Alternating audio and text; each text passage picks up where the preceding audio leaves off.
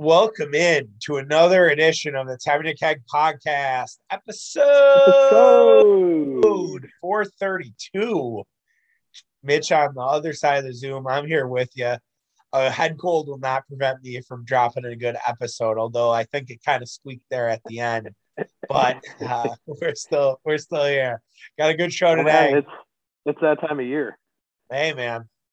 Unfortunately, it was it, this is really I, I, we can talk about it after I preview what we got for the people, but uh I we have a good show. I'm we always have a good show, but we're gonna talk rivalries.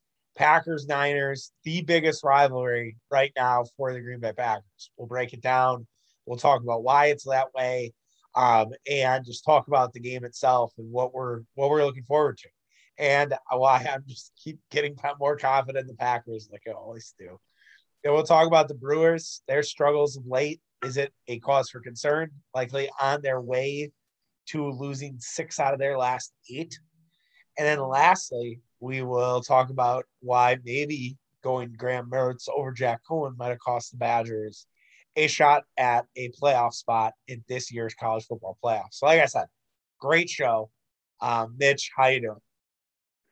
I am good. Um, better than you apparently. However, I did go. I went through my little head cold like two weeks ago, and what, what you know when I say this time of year, to me it, it happens to me as well, and that's probably what's going on with you is kind of when it when it drops off in temperature. I swear to God, I get you know a little bit of a sniffles for like two or three days, and then it's gone. And um, that's what happened to me. So hopefully we can power through and not uh, not you know not put you at less than 100% before you uh before you you head to the weekend here yeah uh, any more yeah, than man. we have to yeah like it was last last saturday was easily one of the weirdest days i think saturday nights of my life like my i was at a wedding but my dad had when i talked it was a family wedding and i talked to my dad on friday night and i was like hey, what are the plans? Like, whatever. And he's like, yeah, I think we're gonna like leave at like seven o'clock.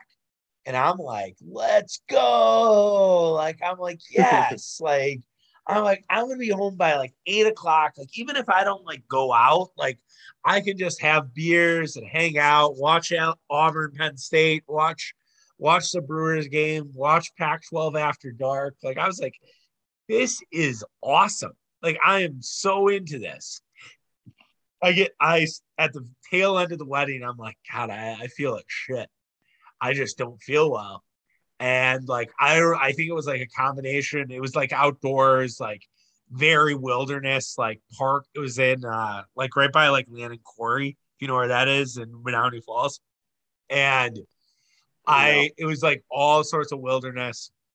The people who have lived in this area will know. I forget sometimes that you didn't grow up here um, and so it was all in the wilderness. And I think it was like a combination of I was just starting to get a head cold plus the allergies. And I ended up sleeping on my couch pretty much the entire the entire Saturday night. Like I I saw moments of Brewers Cubs. I saw moments of Auburn Penn State, but I was pretty much a vegetable. Um, and I woke up at like midnight finally, like feeling refreshed and like checked my phone, checked some highlights, made some coffee, and then went back to bed at like one. Took a Nyquil and went back to bed at one o'clock, and slept. So I like slept like eleven hours. It's great, but like, I mean, it's just life has a funny way of working, right? Where it's like, oh, great Saturday night ahead of you, and then I was like, I'm dead as a doornail. Yeah, that's that's what happens, and we did. We went to Summerfest Friday night. Um, yeah. So, um, I don't know. I mean, I, I didn't feel great Saturday either for, for different reasons, but yeah, um, could have been that. It could have been a. I was a little hungover. I'm not gonna not gonna lie to you on Saturday, so it could have been a little bit of that, but I don't know. I think maybe a little bit of a wear a worn down immune system. I'm just thankful. Like I've had like no COVID symptoms at all, um, and so it really just is a cold. Um, so no reason to panic and that's yeah. that's been the that's been like the happy thing and the only thing that sucks is because it's like a pandemic and i might talk about this on like a chuck's corner on friday but like not being able to go to the gym because you're like obviously sensitive about this now is like so different than like two or three years ago where I I love working out when I'm when I'm sick kind of because it like helps you just sweat it all out and you feel better at least for like a short burst you get a little those endorphins in you. And now it's like you have to do everything at home because you don't want to be that fucking guy even if they you just have the sniffles that's you know hanging out at the gym. You, you get a lot of funny yeah. luck so. Yeah. I mean yeah of course like for me a couple weeks ago it was like that's your first thought of course is like oh yeah. And then you're like all right so let me think here. What are the symptoms? You know like it's nothing in my chest. Like it's nothing, you know, I'm having no breathing issues. It's just all sinuses. And I have a terrible like sinus cavity anyway. Okay. So um, it's just, it's just the way, and, and it, you know, all my, my mucus that I was, that I had for two days was all clear as, you know, a Hawaiian lagoon. So um, from that point, I really wasn't too worried about it. Now, I it's, wonder if it was maybe allergies, honestly. Yeah, it probably is. Um, you know, our, our good friend Dr. Big Cat uh, had told us, you know, the things you look for are the fever, a lot of muscle soreness, and a lot of like muscle weakness, fatigue, and then obviously lost the taste or lost the smell. So if you yeah. don't have any of those things, you're gravy. It's just a cold. You're just sick. So life moves on. But we power through mm-hmm. and we give the people what they want, and what they want is a Wisconsin sports podcast and the Packers and Niners getting together on Sunday night. NBC, Al and Chris. Uh, Al with the Chris with the slide in. Uh, the lead in uh, will be the Ryder Cup uh, that that afternoon. Uh, NBC obviously knows uh, where their bread is buttered. They will get a little taste of the Rodgers pie. Um, and it should be a great game. It's Niners home opener. Um, they've been on the road for the first two weeks of the season.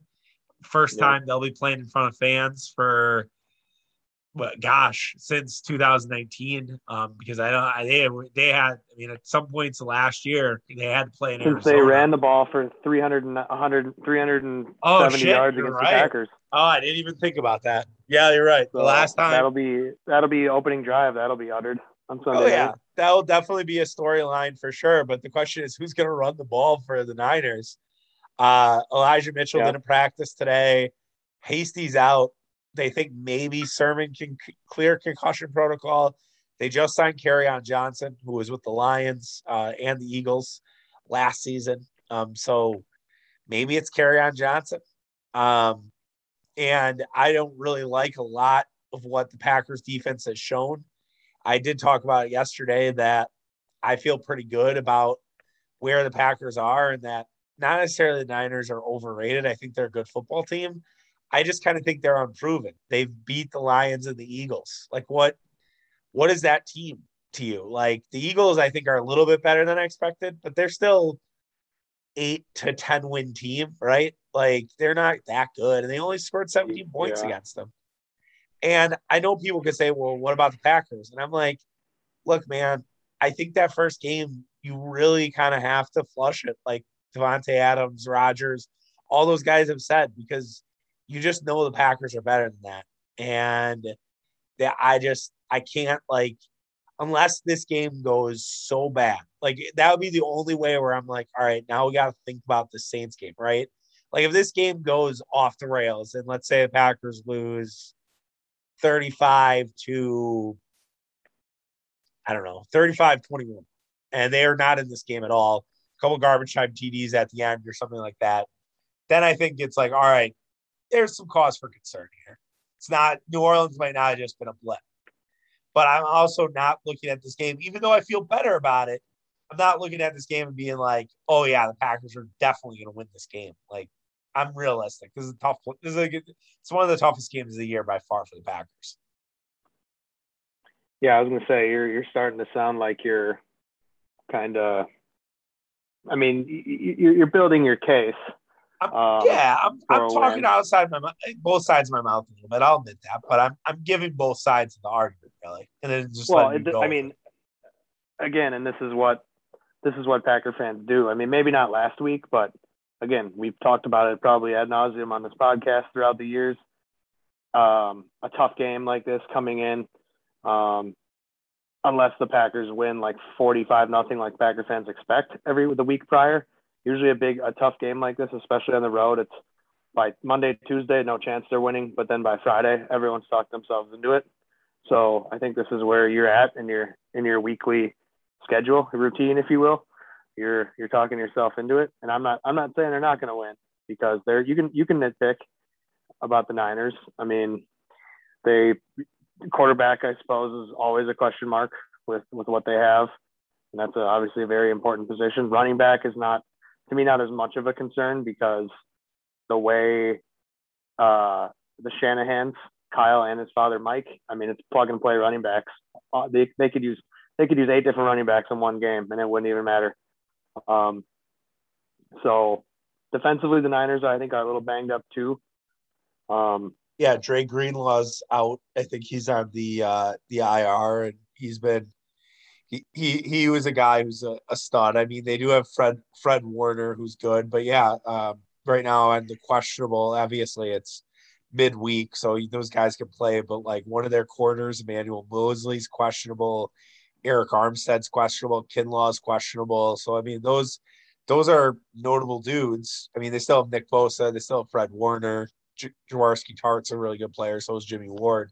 But yeah, their corners are kind of unproven as well. Like Moseley and uh, Lin- Lenoir, I butchered his name for sure those guys again not really notable dudes but i said that about the saints and then that that didn't work you know what you said your your comment about like monday to friday you are right that does happen that happens to me a lot but it's kind of similar to like your take slash theory about like the stockholm syndrome with like pop music right where like you hear a song first time second time you're like what the fuck is this like God damn, like we don't need another one of these. This kind of sucks. And then you hear it for like the 10th or 11th time, and you're kind of like, this thing's kind of a bop. Like this thing's kind of a jam. Like that's basically Packer fans in a nutshell, right? Yeah, uh, that's pretty much what I'm what I'm saying. I guess. Just, yeah. It's just yeah. you know, yeah. You're like, oh God, we we barely beat the Lions, for example. Um, yeah you're like, we're gonna get smoked. Or well, I mean, or like you look at the beginning of the season, you're like, Niners at Niners, that's a loss. Yeah, and oh, then yeah, for sure. By, and then but by by game week, and then by Friday, you know, by the weekend leading up to the game, you're like, oh, I think we're all right. You know, the the other team's not that good. They got this guy injured. This that guy's injured. Quarterback has you know been shitty, or you know, and then it's like we got a we got a chance. We got Aaron Rodgers, and um, you know, I guess I can't disagree. I just, I mean, going going to San Francisco is is tough. Oh yeah, it's never it's, it's never it's, easy. It's their opener. I mean, it's. I just, I don't really see it. I I don't know. I'm not, I'm not ready to put Super Bowl back on yet for the Packers. I'll, I'll put it um, to you this. I'll put it to you this way, Mitch. Do I think the Packer? Do I like the Packers' chances more today than I did at the start of the season for this game? Yes, I do. But no, I just look. I look at, and I, I hate to repeat myself from yesterday's podcast, but I, as I broke it down, like the Packers eh, basically put up the same amount of points as the Niners did against the Lions. They gave up 34 against that Detroit team. Now you can say it was all garbage time, but still, they they didn't close the door on that Detroit team. Then week two, they play an Eagles team who uh, we already went over they put up 17. We only put three up on New Orleans. New Orleans, I think, is a little bit better than the Eagles. And I, I just look at it and I'm like, I just feel like they're a little more improving than I thought they were. And then you have DeMarco. Is it DeMeco Ryans? I think it's DeMeco Ryans or it's DeMarco. I apologize. But he's DeMeco. a new, it's DeMeco. You're right. He's their new defensive coordinator. Another, again, he's faced Jalen Hurts and Jared Goff for the first two weeks of the season. It's a it's a level up when you're facing Aaron Rodgers. You're not facing Robert Saleh anymore.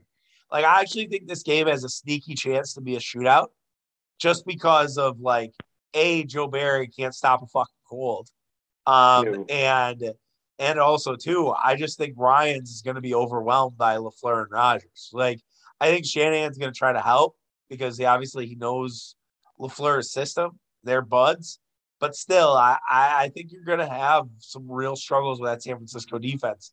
I think you're going to have Chris Collinsworth. I I probably can't do a Collinsworth with my cold, but I'll try.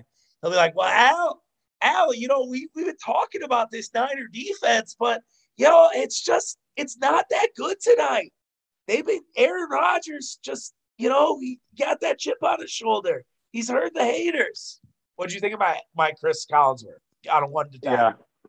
Uh, I've heard you do worse impression, impressions, so I'll uh, I'll give that one to uh, you know I'll give that a, a five.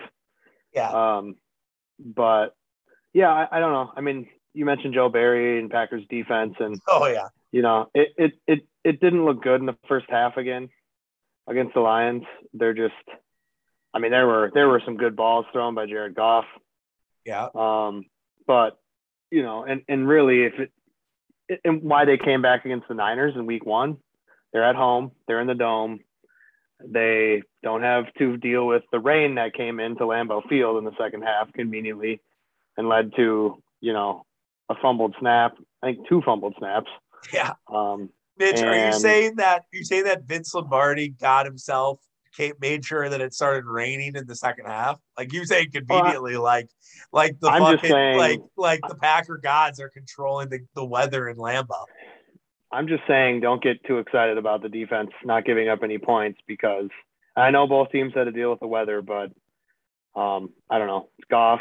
He's a dome quarterback, Yeah, pretty much, and uh, you know, I mean, I get it. I get what you're saying. Packers- it's a fair, it's a fair still win that, still win that game, but you know, they probably would have given up another touchdown or something in the second half. But what do you um, do? You um, how where do you come out on the Matt Lafleur? You know, suggesting to Joe Barry, like, hey, maybe like start pressuring a little bit. I don't know.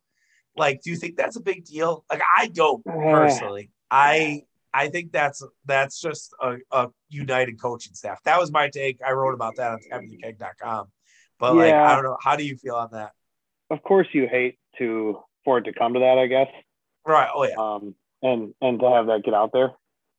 Well, Lafleur said it. Like Lafleur said it in a press conference. Like know. he was he asked that. Like I know that's that's probably something I I don't know I wouldn't have mentioned explicitly, but um, especially week two, I don't know maybe Yeah. maybe you know maybe you just maybe it is good to get it out get out in front of it right now and just tell them hey wake up like you know you can't just sit back and and you know you have to get pressure or have good coverage you can't have neither yeah. so, um, and you know, Kevin King hasn't provided much resistance at this point. Um, yeah.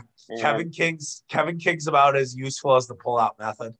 Um, um, and they, yeah, and they they tried to put him in the slot, which is kind of bizarre.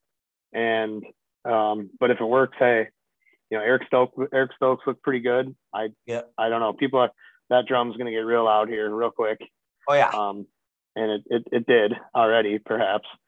Um, as Kevin King got burned what on the first play of the game. yeah. Yeah. And I mean, I, it I think I, I think I had just turned the game on. I was like, oh shit, I forgot.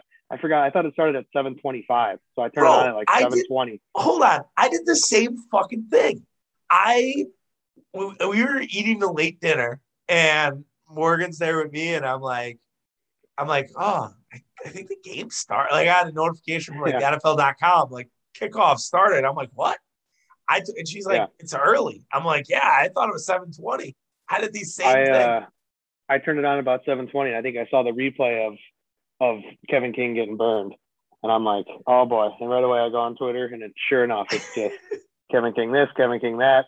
well, I mean, know. it also like he got burned by Quintez Cephus, who like has cement shoes. So it's not like it's not like he got burned by like an absolute speed demon. He got burned by a guy who he should be as fast as. Like it's Yeah, it's so, So- it's so weird the whole thing with King. Um, yeah. just it's I mean, he's getting six million this year, which is Yeah. probably an overpay.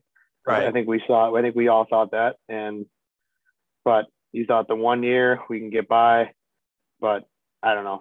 He's been not good so far. It's kind of just picked up right where he left off, as as has you know Joe Barry's defense overall. Um, I don't know. I, I think Lafleur. I think why Lafleur Fleur brought that up, and I think I'm sure he met with Barry, and he's like, "Look, because they're friends, and and I have a lot. I have a lot of issues with him hiring a friend. I will I I will holster that take. I will, we Yeah. don't need to talk about that today. I'll let more evidence show that like, hey, maybe don't hire your friends. Like, so if there's someone better for the job, like hire that person, you know. But I think Lafleur wanted to be more involved. Like he kind of had that Mike Zimmer on the other side. Like Mike Zimmer loves to talk about offense weirdly, even though he's a defensive guy. Like he was talks about running the football and like the need to run the football and it, and like that's why like his relationship with Norv Turner deteriorated and everything like that. And so Lafleur said he wanted to be more involved with the defense. So he brought a guy in. He wanted to run something more like Vic Fangio. And I think Lafleur goes like, "Look, I fired that bald headed fuck because I didn't want to want to have like soft ass coverage.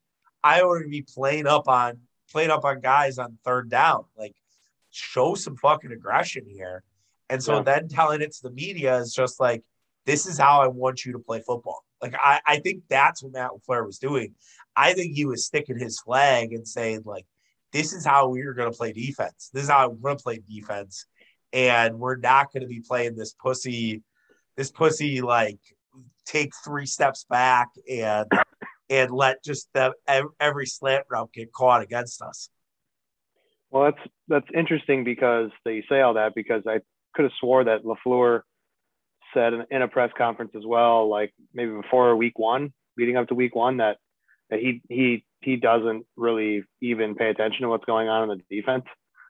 Um, I heard him say that, and I thought, eh, you know, again, another thing that I mean, he's very candid, isn't he, Matt Lafleur? Yeah, Um, yeah. Matt Lafleur probably the I would say out of the three professional head coaches we have, probably the most blunt and most candid as a in terms of giving his answers. Like Bud, you get absolutely nothing from Craig Counsell. You just get a lot of words, but they don't really mean anything. It's just Yeah. like, uh, you know, like his some of his commentary about Yelich recently. I'm like, none of this really is anything important. It's just words on paper, and you know the Brewers, the Brewers media just sucks it up, so they don't care. Um, they're like, whatever. We got a quote quote from Craig. We're good. We we did our job. No one, heaven Yeah. forbid, we put we we put any pressure on him or anything like that. I'll put the I'll put the quote in the story and file it and Yeah. go home and have, have a good night. Um, Yeah, yeah. So I yeah no you're right. I mean, yeah exactly. He's but you know so I mean good on him. I mean I guess he liked that. right. But it's you know yeah I, I guess since we've been talking I mean maybe it is good to you know nip it in the butt right away so to speak and say week two you know I tried and in three weeks when it's not happening again then maybe I'll have to say it again but maybe he gets three strikes. I don't know. Um, but yeah, I mean, I guess good for him for for doing that, and you know, it ended up working for sure. And um, now they head to San Francisco. So, I, you know, who I, I- we haven't really talked about the rivalry yet. Per No, we se. haven't. And I mean, it's it's it is definitely, you know, you brought it up to me uh, in the pre- the pre-show meeting, and you know, I I couldn't disagree that they are currently the biggest rival with the Packers. Um, you know, five years ago, three years ago, five years ago, it would have been Seattle probably. Um, but now it's kind of switched to San Francisco because they beat the Packers in 2019, obviously embarrassed them in the NFC Championship game. And I think that eh, certainly team wise, there's a lot of, you know, there's got to be a lot of animosity. And I, I don't know if it's, I don't know if it's a, as much of a fan rivalry just because geographically it's, it's tough. And, you know, the Niners are a pretty national brand, but there aren't a ton of Niner fans around here. There just aren't. I mean, No. you know, I don't know. Um, you, you might run into a couple here or there, but, you know, just like you see, I've seen like random like Titans flags on people's houses and stuff like that in, in the area, but um, not too much Niner stuff. So there isn't going to be any brawls or anything like that. But you know, I got to believe that you know Fleur and Shanahan have you know a friendly rivalry. I mean, they know each other; they're, they're pretty close, and they've been on the same staff a couple different places, I think. Yep. So it's Yeah. you got you got that. There's, just, there's there's a lot of ties and organizationally. Um, shit, you've got John Lynch and Leroy Butler for God's sake. That's a Oh, little yeah. bit of a rivalry. Yeah, And I mean, all, so all the way down to that. And I, I cannot, I just, I can't disagree that that they are the the biggest rival for the team. Now you have the Bears and the Vikings geographically that are always going to be fans are always going to talk shit to each other. Yep. And, and and whatnot, and you know, but you have to you have to have a back and forth.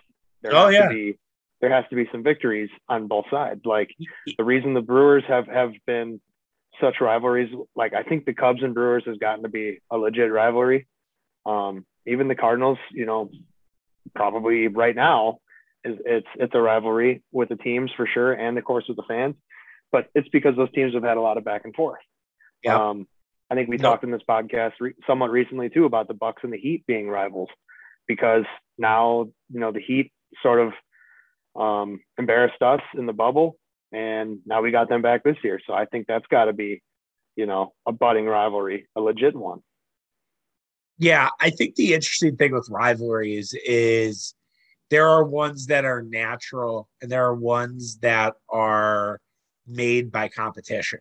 Um, that Mhm. are like naturals are your Bears, Vikings, Lions, anyone in your division.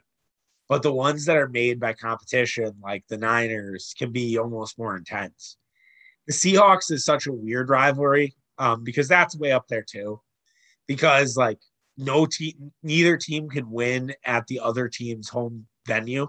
Like the Seahawks, I think have not won in Lambeau since Holmgren, since like ni- the late '90s, and I hope that when they come to Lambeau in November, I don't witness the first Seahawk victory in Lambeau Field since the '90s. That would really suck. But so you have that part of it, and then they can't win, but you still have like the the Fail Mary, which was a regular season game, but one of the worst, you know, referee calls of all time in any sport. And then you also have the the Brandon Bostick play that will be forever etched in so many Packer fans' memories. So that is, I think that has a, ri- a rivalry element to it. But the Niners Packers, you could argue, is the one that is almost more severe for Packer fans because they have been the thorn in the side for the playoffs in so many different occasions. You mentioned the championship game, but let's not forget when Harbaugh was there, the Colin Kaepernick 2012 game where Dom Capers should have been fired at that very moment, and yet he held his job for fucking five more years after that. Oh, I'm gonna learn, gonna learn how to read to deal with the read option. I'm gonna figure this all out. Nobody cared. It was terrible.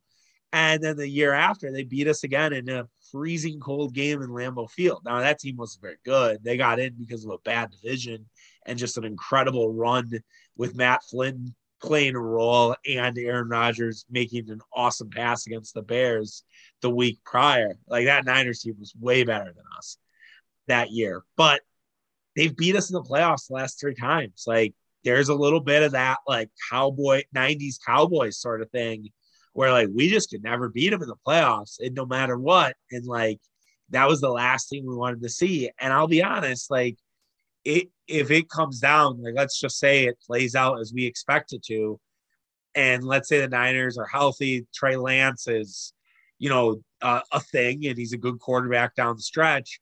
Like I don't know if I want to face San Francisco in the playoffs. Like Kyle Shanahan's a really good coach and knows Matt Lafleur really well. I think it helps the Packers that DeMeco Ryans is on the defense now because I think when it was Saleh and Shanahan, like those guys know Mike Matt like the back of his hand. I mean, his fucking brother Mike is the offensive coordinator for Saleh. Like they are thick as thieves.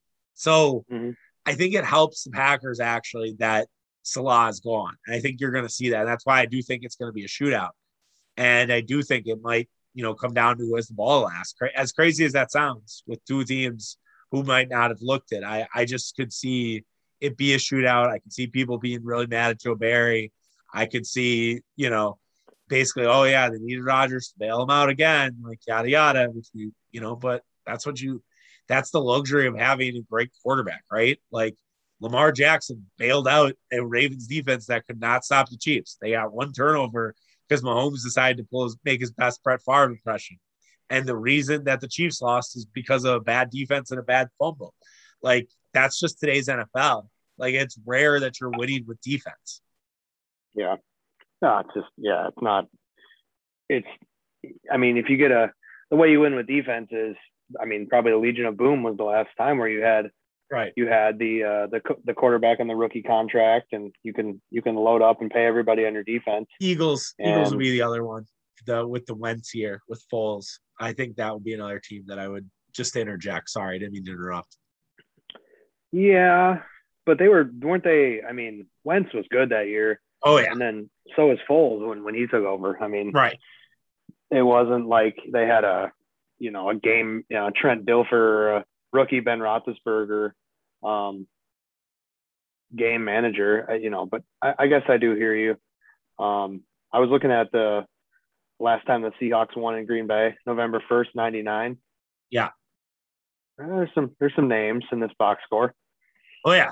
Little Sean, Sean, Allen. Shawn Springs Shawn Springs had a no that's before Shaun Alexander Is that before Shaun um, Alexander? Oh yeah. Alexander was like 05, 06, 07 in that Oh. area. Damn. Um, Shawn Springs blocked a field goal and returned it. Um, Derrick Mayes caught a pass from Jon Kitna for the Seahawks, who played played for the Packers probably two years before that. Yeah, Derrick Um, Derrick Mayes Derrick Mayes uh, did a thing with Associated Bank once when I was doing a, like a charity drive. He mailed it in as most former Packers do, and you're like, oh, we have this former Packer. Like about five people know him, but they'll get an autograph. Whatever. We have this former Packer, so well, he'll he'll take the he'll take the royalty checks from Lammy. Like they don't care. Um, yeah, Yeah. He'll get his thousand bucks or whatever it is for an appearance, and yep. He'll be happy and he'll be happy for the month. Um, yeah, that's that's interesting.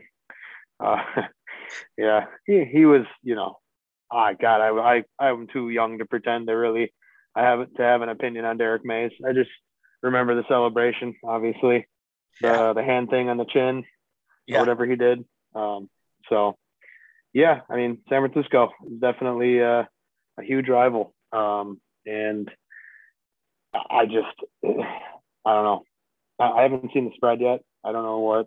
It's what uh, the Um, Niners are a four point favorite. I think last check. Okay. Um, they're about a four point favorite, so the Packers will be coming in as an underdog in this one. Uh, so that that is right now it's three and a half right now uh, to the Niners. Wow. So the over under is 49 and a half. So maybe Vegas doesn't exactly think that this is going to be not a shootout. I mean, 49 and a half is a point more than it was for the Lions. I think I think Vegas, unfortunately, is on to me, Mitch. Um, let's see where the early money is going thus far. Well, so it's moving moving towards Green Bay, probably.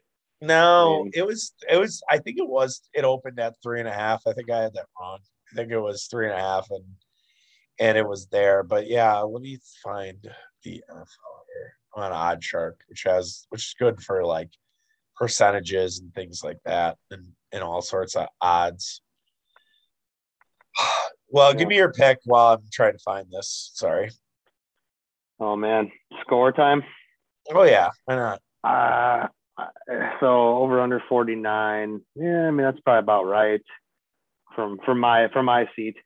I know, I, you know, I, I could obviously see it being a shootout too, just with you know some of the things we've laid out. And Joe Barry, I mean, Packer fans are, are done with him already. Um, a lot of them just because they know the the context around it, and you know, LaFleur hiring his friend, and the fact that he was an awful defensive coordinator in his last few stops retread, etc. He, he didn't didn't really have a lot working for him to begin with. Um, I think the Niners win by four. I'll go 28-24 Okay, just to keep it right at that over Right at- line. right at your number. Um, fun little fact: the Niners were terrible last year uh, at home with with no fans. They were one and seven uh, in their in their home game, so they're gonna they're gonna really enjoy uh, being being home. But Right. a lot of the money's right now on the Packers. Eighty-two percent of the early money is on Green Bay, so they are very public right now. Um, we'll see if that. I'm sure that will change as the week goes on. I I don't like picking the Packers to lose. You know, Mitch, I hate that. I will say at the start of the year, I thought this was a loss. I will be pleasantly surprised if they win. but I think the Packers lose by a field goal, thirty to twenty-seven. Um, but I do. I'm not gonna like. I I, I I'm, that that hurts so bad. I can't like. I, I heard that cackle. I heard that little fucking giggle by you. Like you're like, oh yeah, I get to say you're Charlie, so the Packers are gonna lose, and then I'll rub it in his face on Twitter on Saturday Sunday night, throw throw him right on their bus. You know, like that's what that's what Uh. you'll do. I know. I just know your game. Like what's don't- the uh, what's the dude's name from Parks and Rec? Like uh, Nick Offerman or whatever. The GIF where he's like. I'm real. Yeah, where he's like, I'm really proud of you. yeah, That's that's where I'm at with with you picking the the Packers to lose. That's uh that that's a big that's a big um step for you. You know, What- like just the way listen. you know, as you said, you you hate you hate going against them, and it's okay. You know, it's one game. No, listen, listen. Okay, first of all, let's let's let's rewind something here. Number one, I picked the Packers to lose a few times when far where far when Rodgers went out um in 20 was that 2018 2017 like i picked the packers to lose a lot in that i i, we- 2017, I yep. feel like we did a whole thing on this like it's like i've never picked packers to lose but like i finally just can't like i can't actually endorse them winning this game like i didn't pick the niners to cover i if you notice i picked packers to cover I, I like i'll probably talk myself into them winning I, i'm gonna tell you that right now but yeah i I had this game marked as a loss to start the year, as you said. Like you laid it out perfectly. Like I looked at the schedule and I said, "Yeah, that's a loss." And there were there were others that I saw. I think before Baltimore had all their injuries, I said that was a loss. I'm trying to think of another one where I said, "Oh, that's a loss." Kansas at Kansas City. Um, so, so those are like the three I can think of off the top of my head that where I was like, "Yeah, those are." games the Packers will probably lose. But So three times in the last four years. I'm not, and who knows? By the time they play the Chiefs, by that, I mean, and then the Ravens, like all these guys get hurt. I know what they did last week, but I'm like, shit. I mean, you know, I don't know. Maybe they can figure it out. Like they'll be all right. Like you know, like this is how it starts, man. Like this is how it goes. So I would be very surprised if they win. I'm not gonna get myself too excited for it, but I know damn well if they start out hot, like let's say they start out 10 nothing, I'm like, why the fuck did I even worry about this? So be what it'll be. Yeah. And and look, and as we transition to Brewers, who are getting their asses kicked yet again, and have again uh, decided not to score any runs, uh, seven nothing uh, as they're losing to the St. Louis Cardinals yet again. The Cardinals are on the verge of winning their third straight game against the Brewers. Some might worry. My dad uh, sent me a note about Anderson being a BP pitcher, and he's like, I don't want to give that momentum and all this stuff. I broke down on the podcast yesterday that this team is really different than 2011. I know a lot of people are getting that vibe. I get it, right? There's a lot of demons there. We all saw them lose to that team. This is not that team. They're just not. So go back and listen to that. I am not worried one iota about the Brewers. The Brewers are on cruise control, unfortunately. The Cardinals have motivation on their mind.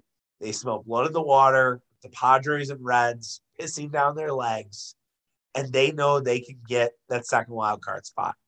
And that's what they're trying to do. And the Brewers, unfortunately, are kind of checked out. It's unfortunate. And when you're checked out against a team like the Cardinals who are playing for something, it's really hard to get off the mat. And maybe this is a wake up call. I getting your ass kicked like this. Maybe it's a little bit like, all right, at least we got to win one. You have Burnes tomorrow against Wainwright. And Wainwright's been awesome for the last like two months. But then you get the Mets over the weekend. And let me tell you, the Mets are getting pumped by the Red Sox. And funny enough, the Tigers have a better record than the Mets do right now. And the Mets, talk about a team who's checked out. The Mets are on fucking, they're like one, two, three Cancun. They can't wait to leave. So I think the Brewers will be just fine. Now I will let you panic about the Brewers if you must. Uh, I mean, panic is is a strong word. I just, I mean, you you, they've looked pretty much overmatched at the plate, you know, overall in this series. It's been frustrating. I think the Cardinals bullpen is actually pretty good. Um, just from what I've watched so far in this series, and you know, you know, Woodford on Tuesday night turned out a pretty good start on paper. I think he got a lot of lot of ball luck, if you will. Yeah. There was there was a lot of hangers that the Brewers were just kind of popping up and shit like that. It's just, it just I don't know. Tuesday night was a really frustrating game. Totally. Um, and then obviously Wednesday has been a disaster basically from the start. And um, yeah, they, they did get a run in the fifth or whatever, but yeah, I saw that. Bonehead plays in, in, in Wednesday's game have made it, you know, tough to overcome when the Cardinals are in their current state. However, Nolan Arenado has left the game with lower back tightness. Ooh. So um, that could be something to watch for St. Louis. Um, the Brewers' magic number stuck at three. So maybe if they, I don't know, get something going in the right direction on Wednesday and salvage a game on Thursday, you get that number down to one, then you clinch it for sure over the weekend. It's just it's taken a little longer than than I think I would have liked. Um, I was, as we talked about last week, I was shot down about going to the Brewer game on Sunday because it'd be meaningless, but there's an outside shot they could clinch that day. Oh, of um, course. Look at you. What a troll. what an absolute troll. I don't even really want to go anymore, but um, at this point, you know, the, the flame has sort of fizzled out on that one. But um, yeah, so yeah, I, I don't know. Just looking over, and yeah, I mean, you know, you're right. The Cardinals are doing their devil magic right now, where it's just they just, I mean, they're bunting guys over. It's just, it's just, and they're up, they're up two nothing in the first inning every game, and you're just you, with with the way they're playing, you cannot play from behind against them. I feel like their pitching is way too hot right now, and you know, you're right. The Brewers probably are a little bit on cruise control. There isn't a ton to play for, you know, and they will have another series against St. Louis yet, actually, um, in the last two weeks of the season here. But um, right, so and I think a, a, a, chance to a chance to right the ship. You just because you you might see St. Louis in in three weeks when it when it really really counts. And okay. I mean, am I scared of St. Louis? Not necessarily. I kind of want to see the Dodgers, to be honest with you, in in the oh, NLCS. If, if if if God should uh, should allow it, but um, you know, I, I would like to see something to be you know excited about in this series. And um, you know, again, they do have another crack at St. Louis before it really really counts. Um, but I mean that that series will probably be totally meaningless for the Brewers. So we'll see what even happens. You know, there probably won't be anything to take from that series. No, now that I think about it. No, absolutely um, not. And like, here's the thing, Mitch. Like, well, that's the thing I, too. Is like, like the Brewers, the Brewers don't have technically nothing to play for. I mean, they they they want to clinch the division, don't they? I mean, we're not worried that they're going to lose the division, but I mean, let's get this thing done here. You would have thought, I would have thought like a split worst case scenario. They're getting it done this week, but it doesn't appear to be the case. I mean, they're to, to like describe the cruise control though, like the Brewers aren't catching the Giants for the best record in baseball, and I and I've argued I don't think they wanted it because I don't think they wanted the Dodgers in a five game series, or the Giants for that matter. Um, and then you the Braves aren't catching them for the two spot. Like it's going to be the Braves, the Braves or the Brewers, or the Braves against the or the Brewers against the Phillies. But the Phillies can't beat the fucking Orioles. They're two two right now and the Phillies are three back. They have a lot of work to do to catch the Braves. So, and the the that's a 12 game difference. It's a nine game difference against the Cardinals. The Brewers are feeling very secure about themselves. I think that after that Cleveland series, they kind of were like, all right, we can take the foot off the gas. Now, do I maybe blame Counsell a little bit of like, hey, you should just kind of just put the stake in the ground and then went on cruise control? Yeah. But I, I just understand like it's a long season. It, I mean, they didn't play 162 last year. Like the sigh of relief to be like, it's over. Like we don't have anything else to worry about. We are good. I think I think that's just that's just how it kind of goes sometimes in baseball, unfortunately. And I I would have loved to not have to play the Cardinals another two times. Like fuck, I would have rather played the Pirates or rather even played Cincinnati, right? Like Cincinnati's been so trash for the last like two months. I'm pretty sure David Bell's gonna get fired. Like they're dead man walking. And so I wish that would have been I wish the schedule would have worked out differently, but it didn't. And you know, baseball is a dumb fucking sport sometimes. Like the Brewers could be, let's just say they continue to scuffle. Let's say they scuffle against the Mets. Again, I don't think they're going to. And then they come out of their world beaters in St. Louis. Like and they clinch in St. Louis again, which they have before. But yeah, I'd like to see them clinch at home. I, I agree. It'd be really disappointing to have a nine game road trip, roads homestand, and somehow you do not clinch during that time. And what also works to the Brewers' advantage, whether you know St. Louis they win one against St. Louis or none against St. Louis, St. Louis has to play four against the Cubs this weekend. Now going to say, well, it's the Cubs; they're not good. You're right, but that means that there's more opportunity there to kind of get that clinch done and more opportunity potentially. So at some point, the Cardinals will cool off. Um, uh, it's not Burnes and Wainwright tomorrow, which I thought it was. Uh, they're pushing Burnes back to face the Mets on, on Friday. It's going to be Houser tomorrow uh, against Wainwright. And a big opportunity for Houser, who, you know, I think right now, him and Lauer are battling for that fourth spot, and Brett Anderson – had an opportunity tonight to at least make a case for the postseason roster, and I think he he did the opposite. And I don't know. Yeah. I don't really know if Brian Anderson's going to have a lot more chances. Now, my dad and his anger, because I think I think it bums him out when like the Brewers get blown out early, because he's like, "What the fuck do I like? I have to like actually watch watch like TV, like watch something my mom wants to watch on Netflix. Like, you know, he's like, I want to watch the fucking Brewers. Like, and they no excuse. Um, like uh, he's like, well, Ashby could, should have been the opener, and then they should have went with Anderson. And I'm like, yeah, I don't know, maybe. Yeah, no, that's that's that's hindsight, you know. Oh, totally. Ah, absolutely. I mean, hundred percent. Like it's. I mean, you, you know, Counsell was couldn't wait to reinstate Brett Anderson and get him out there. I mean, he wouldn't even be no. on the team if it was up to me at this point. But Right, um, but but I think, bitch, it's more about like they needed to see if Brett Anderson was going to give them anything, and Brett Anderson yeah. has said, "Nope, I'm not." Like, that's not happening. And all right, cool, man. Like, maybe it's not a DFA before the season, but like, we we just you're not going to be on our postseason roster. I'm sorry, like it's just not happening. I will be stunned yeah. if he if he's on the postseason roster. Like I just, you know. Well, right. I mean, he's he's not a reliever. Like he's just one of those guys that you're just there's no point in having him on the roster if he's not starting. And no. and he's definitely not going to start a postseason game unless something has gone terribly wrong. yeah. Uh, so it's just like, um, you know, so yeah, I, was I was trying to think of a situation where you know you would need Brett Anderson, and the only thing I'd come to would be like a COVID outbreak or something, which I don't even want to entertain. So no, um, I mean they already had their COVID outbreak; they're fine. Um, yeah. No, it's not like Jackie Bradley Jr. Right? There are some people who've said Jackie Bradley Jr.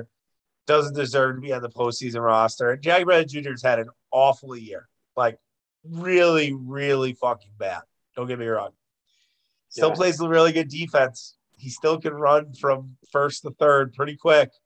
Like you kind of need yeah. those guys in the postseason. Well, I was gonna say like if it came down to Brett Anderson, Brett Anderson or JBJ, I mean it's JBJ. Hundred percent. Because he's gonna provide something to you that you know might help you win a playoff game, and you know Brett Anderson just flat out isn't. No. It's just it's it's terrible. And Tyrone Taylor's injury you know, pro- at this time probably didn't help him. I know he's back now, but I don't know. I, he's probably in the driver's seat, I guess. But um, as far as like a fourth outfielder, yeah. But you know, we'll see. He's going to have to probably do something to, to solidify that and guarantee that. Yeah, um, and maybe that's kind of the motivation for the you know Counsell and again going back to why you start Brett Anderson Counsell's maybe looking at it like, I want to start guys who like actually have something to fight for.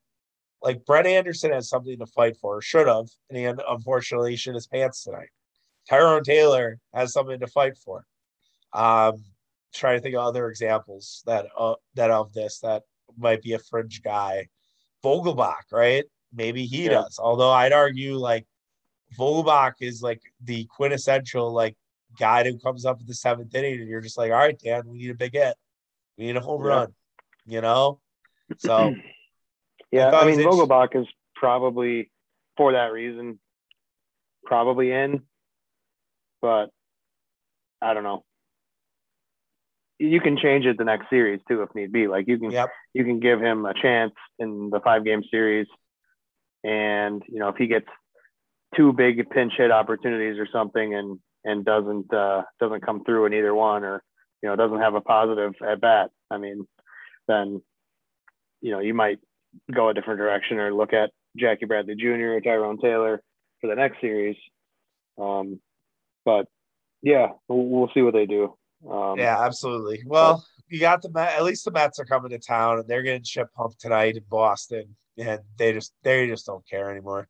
So at least that's at least we got that going for us, you know. And we get a YouTube t- YouTube broadcast tomorrow, so we can watch watch the game without having to mess around with Bally Sports. And Friday night YouTube, the Friday night YouTube game. Uh, or no, it's, uh, it's a no, it's a Thursday afternoon. We play at one tomorrow.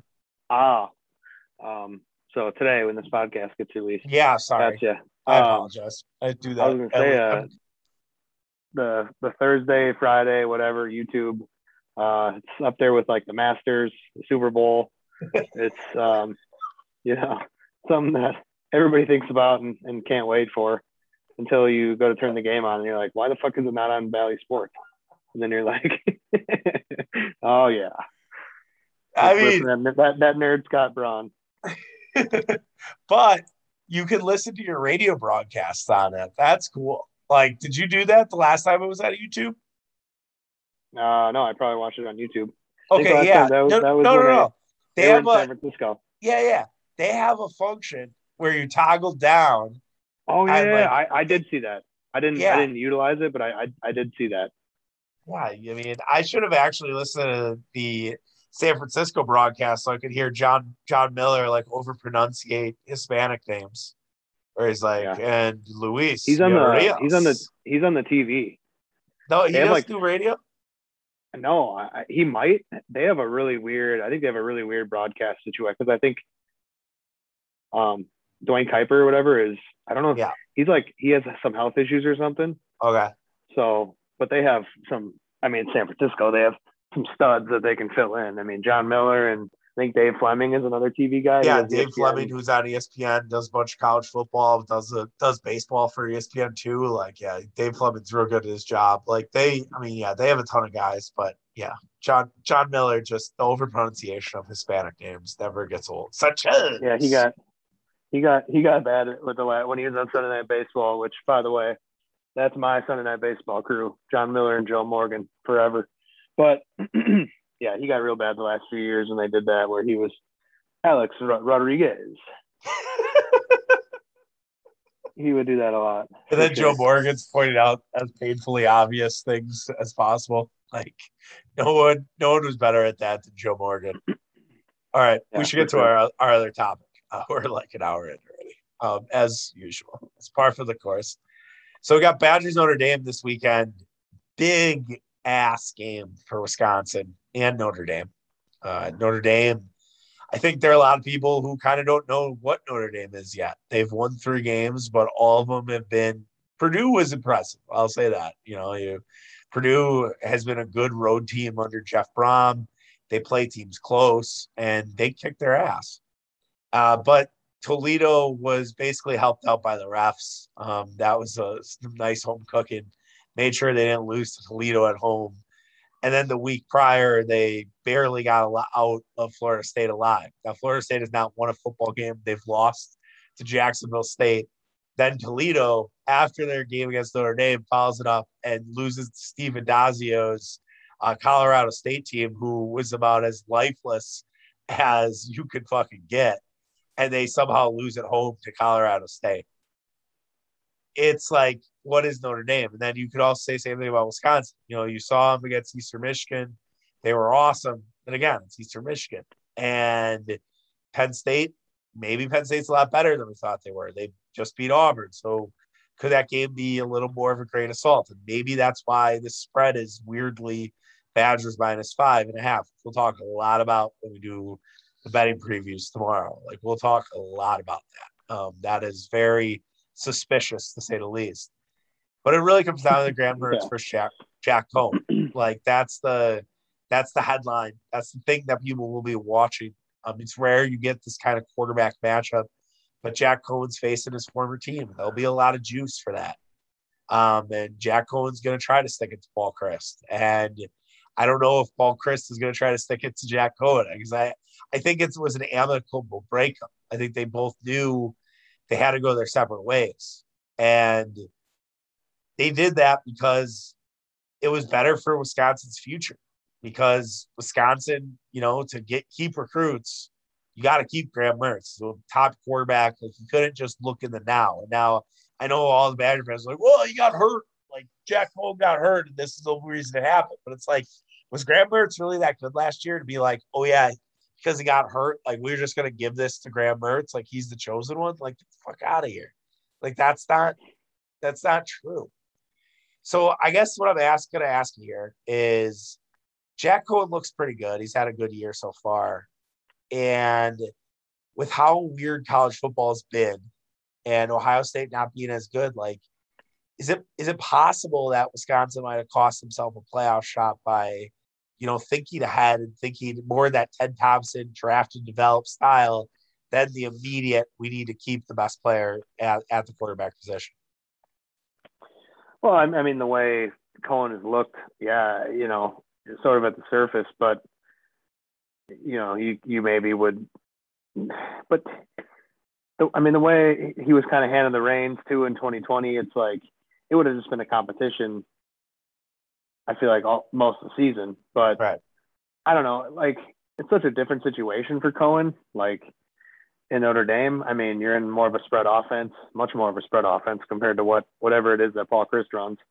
um, so I, I don't know if it really, at the end of the day, matters who their quarterback is per se, just because there's there's just no freedom for a quarterback in that offense in my opinion. Um, now, when you look at the way this um, the top 25 is sitting, you know, as we head into week four of the college football season or week five, whatever we're at, um, you know, the Badgers, if they would have beat Penn State, I think, you know, Penn State is probably better than than people thought heading into that game. I totally 100%. agree with you there. That, 100%. that, you know, clearly there was there's something there that like their defense is legit. And but you look at, you know, Oregon's in there, they haven't been around the you know sniffing the um, the college football playoff for since its inception. Iowa's in the top five, Penn State six. I mean, it's and let's say you got that win against Penn State, and Penn State turns around and beats um, Auburn, and Penn State's two and one with a, you know, they've really lost one game at Madison, you know, by one point. I mean, Penn State's probably still a top ten team at that point, and the Badgers are probably sitting at five, four or five as well. Right. Maybe. Yeah. Unless, I don't know. Iowa doesn't sneak in that conversation. I don't know. But man, the Big Ten is loaded, and um, you had a chance to maybe squeak out some games. I know that we joke, and it, it is kind of the truth. But the Badgers probably would have been lost to Illinois or something. You know, or I, don't I don't have their schedule. they do play Illinois, yeah, Illinois, or they're going on the road to Rutgers in a weird sandwich spot. They lose to yeah. Schiano, and it's this Greg Schiano crowding achievement. Like, oh, finally, you know, he's rebuilt Rutgers football. James Gandolfini would be so proud. Uh, but yeah, I mean, Wisconsin. Or they lose to fucking P- PJ Fleck the last game of the year. Oh, and God. then you know we all get our hearts broken. But um, yeah, I mean, th- this just feels like a year that college football really needs, like to just get some new blood in the college football playoff. And it could have been the Badgers. They, it, it was set up for them. I don't know. I mean, if Penn State keeps it keeps still rolling. could be the Badgers, Mitch. I mean, like Yeah. they they beat Notre Dame. Then you play Michigan next week, and Michigan, like I know nobody really wants to talk about it because Michigan's like Texas, Michigan's like Florida State, Michigan's like USC, where it's like, oh, Michigan's back, and then Michigan gets shit housed by somebody. Michigan's Mhm. back. Like I think, I think Harbaugh has like finally like figured it out. Like they are just dump trucking teams. Like they're not just beating teams that they're supposed to. They're like beating their ass. And I think they're gonna beat Rutgers ass too this week. They play Rutgers. I think they're gonna absolutely smoke Rutgers. Well, And then they play Wisconsin at, at, at Camp Randall. And that's Yeah. gonna be uh Well, inten- another noon start too. Shout out to Fox for like ruining the fun of Saturday, like day drinking. Like Fox Yeah. has killed day drinking. Like just straight up. Like this game's on at 2:30. Like, are you fucking kidding me? Like it would be just an absolute scene. Oktoberfest is going on all throughout Milwaukee. Like, are you we everybody would be just drunker than shit. And now we do 11 a.m. So we all have to just like, oh, I guess we gotta drink a little earlier. I guess we gotta like rework our plans. Like that sucks, man. And they have that for Michigan and they have it for Iowa. Like those are the three biggest games of the year, all at noon, because Fox just has a monopoly in the Big Ten. Sorry, yeah. didn't mean to tangent there. Yeah, it's you know, no, you're not wrong. Um, I would pump the brakes on Michigan a little bit. I mean, Okay. I know that they've they've shit pumped Northern Illinois, beat Washington by 21. Washington also lost to Montana in their opener. Um, Western Michigan kind of destroyed them. They played nobody. I mean, they played nobody. They won't play any. They won't play anyone until they play Wisconsin. So we'll just we'll just we'll see. Um, I'm not ready to crown Harbaugh's ass. He hasn't beat anybody. Any. He hasn't won a big game yet. So That's Um, true. I mean, yeah, Michigan has, yeah, but if uh, they beat if they beat Wisconsin, like there will be the Michigan's back crowd will be full throated. Like that will that will be there. Even Yeah. though I think that that's a really tough turnaround to go from Notre Dame one week to Michigan the next week. That's not it's not easy. But yeah, they have Michigan next week, and if they let's just say by grace God they're able to win, then you're then you have Iowa at the end of the month. Like you could be right back in this discussion as long as you keep winning. Yeah. And that, I mean, it sets up, it does set up pretty nice. I mean, to get, to get some wins and it's kind of bullshit. Wisconsin's the home team technically in Illinois, uh, in Chicago where it's all Notre Dame fans, Yeah, but, um, that's fine just because that's, that's not going to look as impressive as it should. I feel like when you look back in November and you're like, they beat, you know, they beat Notre Dame, who who knows what could happen to them down the road.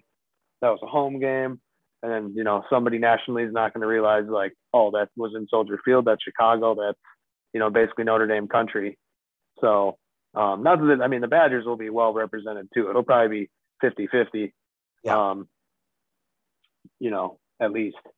Um, that actually that's actually sneaky. Like I guess I, you know, I guess I underestimate Badger fans. I mean, they're they travel pretty well anyway, but like there's a ton of Madison people in Chicago. Oh yeah, So yeah. It'll um, be. I mean like- that.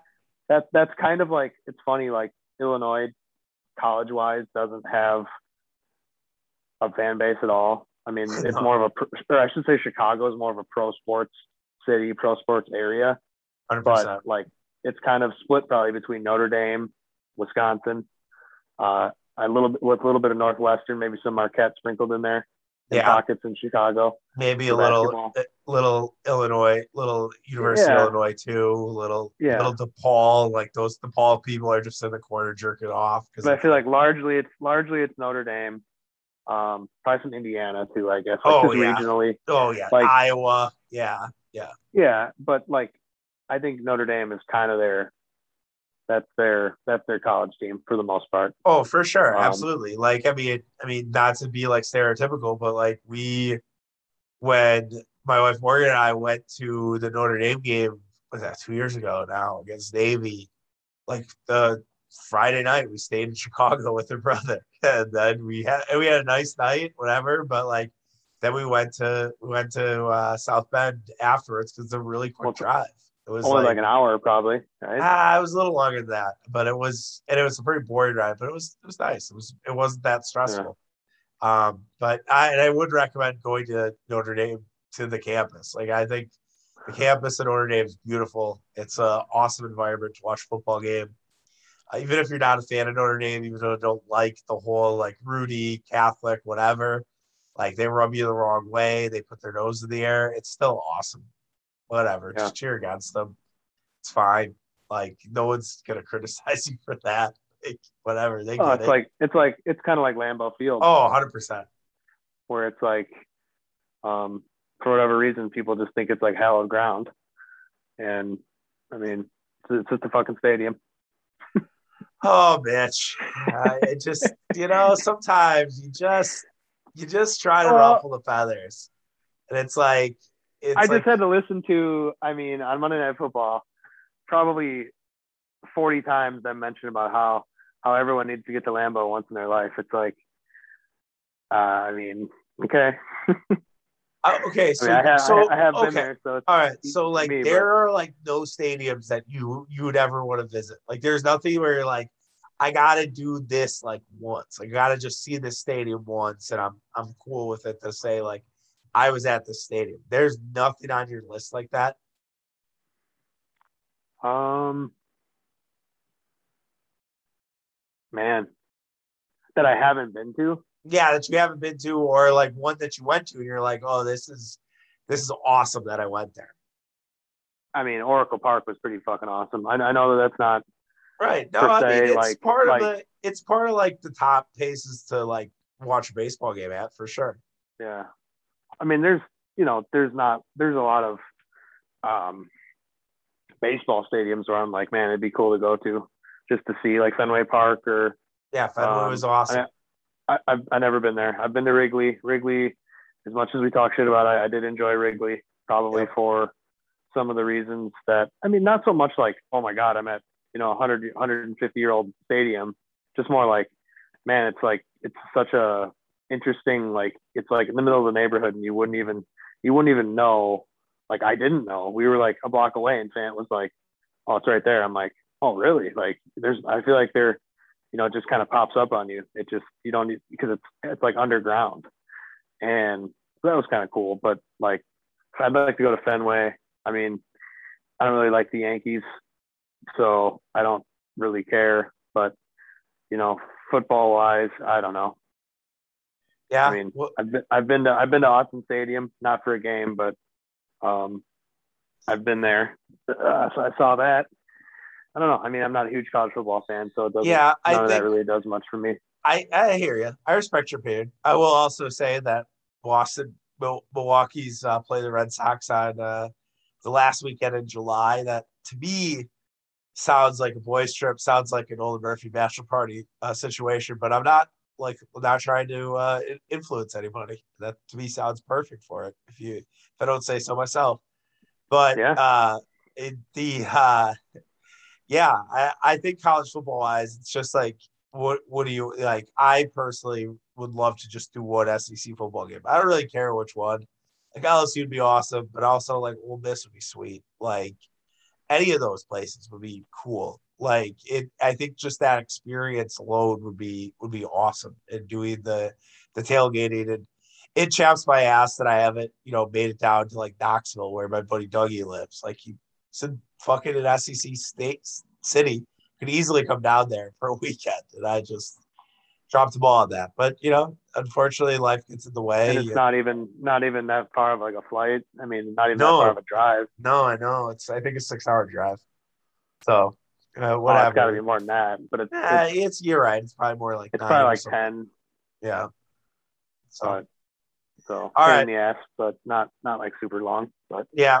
Well, we'll see, you know, it, it is what it is. But all right, we should probably wrap this up. Probably people are like, you, you guys, are you guys going to talk all night? It's like, yeah, Mitch and I will get done with this podcast and we'll talk for another 10 minutes about what we're doing for the weekend. So it's just whatever. Like we can go all day. This, this is, this is, this is easy for us by now. Like we could probably do like a four hour stream without even blinking. We'd probably say something we'd regret and then we get canceled. That would be, that would be that. But, um, all right, it's gonna be a great weekend. I'm so excited. Um, Badgers, Notre Dame, Ryder Cup, Packers, 49ers, little maybe Brewers division clinch all wrapped up. Be fucking great, man. I hope that's what it is. I hope the USA wins the Ryder Cup. I don't know how I'm feeling. Um, if you cheer for Europe, Mitch, I'm gonna probably have to kick your ass. I'll just let you know that. Right no, I don't. Nobody really for Europe does anything for me. I I saw some of the names from USA and I'm like, why? Because I thought I saw early on that nobody thought USA would win, and it's like they have Dustin Johnson, Xander Schauffele, like, and who does Europe have? Like Rory Harrington. Right, uh, Patty's Patty's the captain, so he doesn't play. So he so you have Jon Rahm, you have Sergio, who oh I, man, well yeah, that's Ian Poulter. Uh, you have Viktor Hovland, who's a good young golfer. Wiesberger, who's a good Euro golfer. He's not really good as a PGA pro. Um, they have dudes. I mean, but and unfortunately, they're just the better teams. They've figured out how to play team golf. They really like are a united front. And I think the argument is the U.S. isn't the whole Brooks and Bryson rivalry and everything like that. But uh, they're trying to convince social media that they're all buds. Um, we'll see if that actually happens. Um, I'm not even going to talk about the cheese the cheesehead stuff because that would be another 10 minutes on this show. So we, yeah. we won't even go there. But yeah, I hope. Yeah, I mean, man, both teams are pretty loaded. Um, so yeah, might be interesting. Tony Finau, friend of Jabari Parker, maybe get some Jabari Parker action uh, at, at Whistling Straits this weekend. You got yeah, you got Brooks and Bryson and Dustin Johnson and Morikawa, who's a fucking stud. I love and Morikawa. um, shit, the guys in yellow. I'm looking at Wikipedia right now. I don't know what that means, but Scotty Scotty Scheffler. Yeah. I mean, Daniel Berger. Yeah, friend of Nolan Murphy, who's been come on the last you know year or so. Yeah, Berger's um, good. I mean, no, they got some guys. Scheffler, Scheffler's sneaky. Like, he, there's there's a little bit of an experience with him, but you know, I think that's sometimes what you need is some guys that are just you know to stir the pot. Spieth's there, JT. Um, yeah, they got dudes, man. It's gonna be fun. It's gonna be a fun weekend. I'd recommend it. Like, you can really get into the Ryder Cup. Like, I love the Ryder Cup. It's one of my favorite sporting events that's out there. It's just it's awesome to watch it. The crowds are usually great. Um, hopefully the weather is cooperative uh, it, with Whistling Straits. It'll be a little chilly, but it'll be it'll be all right. All right, yeah. we need we need to go. Uh, I'm pulling the plug. Um, we will uh, we'll be back next week, Wednesday again. Um, it's our usual thing now, or Thursday. Uh, so we'll be talking Packers Steelers. Sure we'll talk a little bit about Packers Niners, maybe more freakouts. Packers lose. Um, but if they win, I think everybody will be like, Super Bowl's back on, which will be really funny how, how it all works. All right. Take care, guys. Have yourself a uh, great rest of the week, and we'll uh, see you next week. Peace. Peace.